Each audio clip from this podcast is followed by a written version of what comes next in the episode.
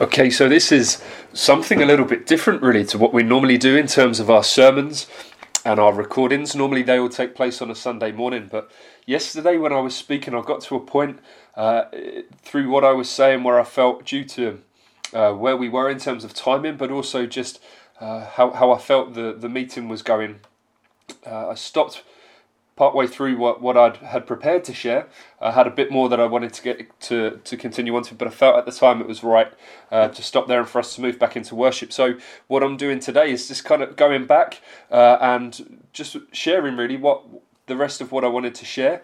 Uh, I think yesterday I said I had about 20 minutes more worth of sermon to go. I think that was a, a, bit of an exaggeration, uh, but there was a bit more that I wanted to share at the outset of this series. And uh, this series we've called Every Day Building a Community of the Spirit, uh, focusing really our attention on, on the flow of the Spirit, not just in terms of our, our meetings, but in every aspect and every area of our lives. And so we yesterday we kind of did the, the introduction to it, breaking it down where, where the series has come out of, what our hopes are for in the weeks in the weeks to come as we're looking to to build a community of the Spirit. But what I wanted to share yesterday and I didn't get round to, and what I'm going to spend a bit of time on today, is looking at the example of Jesus, looking at Jesus' life and the role of the Spirit there and the relationship there. I thought it's the, really the best place for us to start. There's a guy. There is a guy named Donnie Griggs, and he leads a church called One Harbour Church, which is in North Carolina, a town called Morehead City. now, this here's a little bit of an aside, um, but this is a town of 9,000 people, and in that town of 9,000, they have a church of 900. I just wanted to share that, particularly, you know, in Faversham, we'd be considered a fairly small town. I hope that is something that would, would encourage you and inspire you. I know it does for me, but what Donnie Griggs had written on Twitter, he said that we must not divorce a love of the proclamation of the gospel from a love of the work of the Spirit. The two go together. You see, this is not a question of either or, but a resounding both and. It's not about either we proclaim the gospel, have a love for the proclamation of the gospel, or a love of the work of the Spirit, but it's we need both and we're to have a love for the gospel, the birth, life, work, teaching, death, and resurrection of Jesus being made known. Absolutely, but also that together with a love for the work of the Spirit. And the reason why we, we want to spend a bit of time just thinking about the life and the ministry of Jesus is because we can see this clearly in the life of Jesus. As his major focus was in proclaiming and declaring the kingdom the rule and reign of God, so he's proclaiming and declaring it, but while also demonstrating the kingdom. Again, it's not this either or, but a both and. Proclamation of the gospel going hand in hand with the work of the Spirit. And folk, really starting with looking at uh, Jesus, the life of Jesus, and the example of Jesus, this is where Wendy Mann starts in her book naturally supernatural. I mentioned that in my sermon yesterday. You know, that's really one of the inspirations behind this series and has helped to shape a lot of it. And that's the place where she starts, looking at Jesus, looking at his example, looking at his life.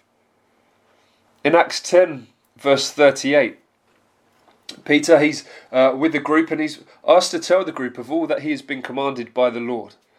And then he goes on to summarize Jesus' life, and he summarizes it like this He says that God anointed Jesus of Nazareth with the Holy Spirit and with power.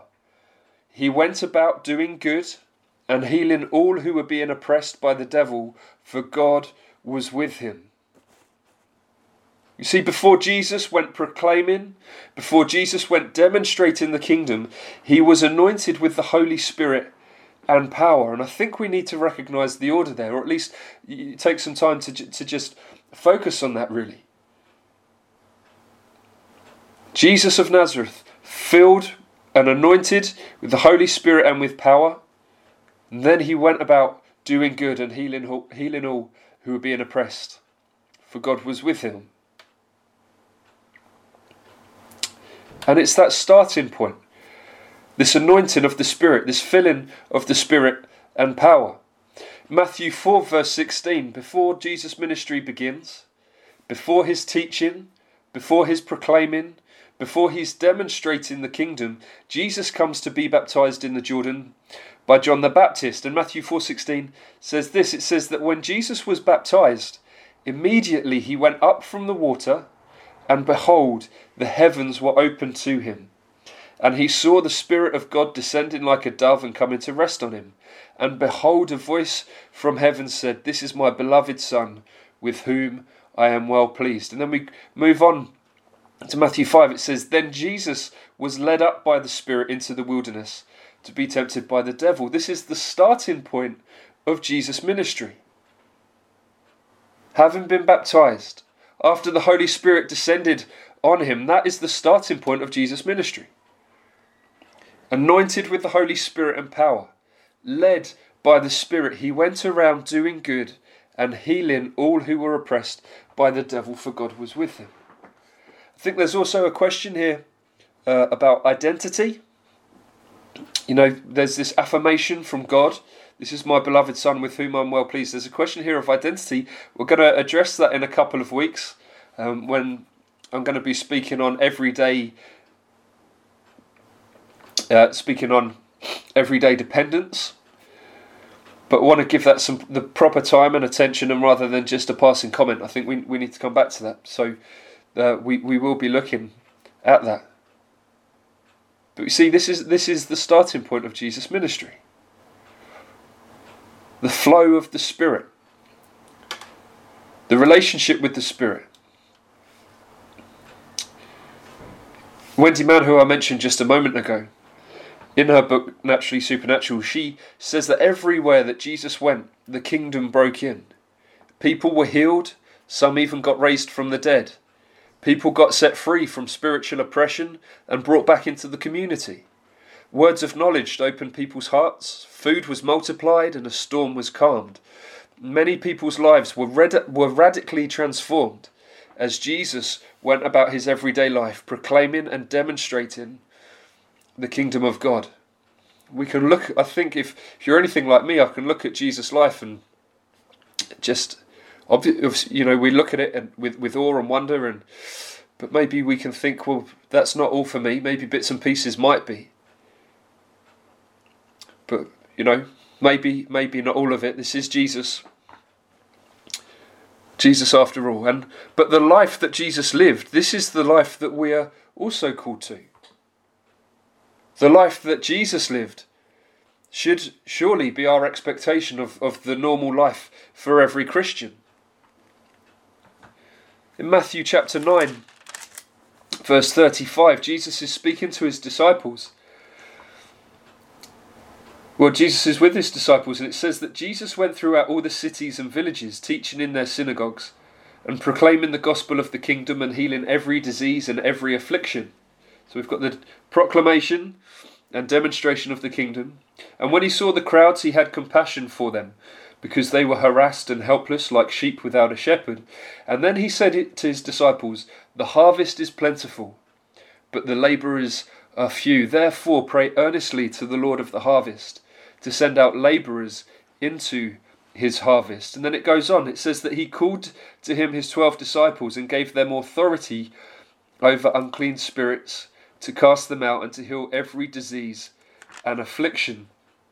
And if we jump to chapter 10, verse 5, it says that these twelve Jesus sent out, instructing them, Go nowhere among the Gentiles and enter no town of the Samaritans, but go rather to the lost sheep of the house of Israel, and proclaim as you go, saying, The kingdom of heaven is at hand. Heal the sick, raise the dead, cleanse lepers, cast out demons. You receive without paying, give without pay. So, as Jesus is, is saying to his disciples, there's this harvest here. This harvest of people to receive the gospel, to be brought into, into God's family, but there's, there's not enough workers at this point. There's got to be more workers to bring this harvest in. And Jesus, he drafts his disciples in. The disciples, they're drafted into Jesus' mission as co laborers as co-workers with him. And then when we, we hear about what they were, what Jesus, what Jesus commanded them to do when they went, again we see this proclamation of the gospel and this demonstration of the gospel, this proclamation of the gospel and, and the work of the Spirit, just as he did. The life that Jesus lived is the life that we're all called to. We looked fairly briefly, really, yesterday at Acts 1, when Jesus is promising the Holy Spirit, when he's saying, as he's returning to the Father, he's going to send the Holy Spirit. And he promises the Spirit to empower his followers to be his witnesses, to be anointed by the Holy Spirit to live this life that Jesus models. So, this whole question of uh, the flow of the Spirit, the work of the Spirit, to encounter and experience Him is, is hugely fundamental to what it means to be a Christian and to be, to be a follower of Jesus. So again, that's what we're going to be focusing on over these next few weeks. But I just wanted to start just by looking at the life of Jesus, looking at the example of Jesus, not as something that's so far out there that we would never be able to, to achieve what he did or attain to what he did, but actually to look at it as the life that he lived. In that sense, is the same that we're, we're all called to a love for the proclamation of the gospel, but also a love for the work of the Spirit.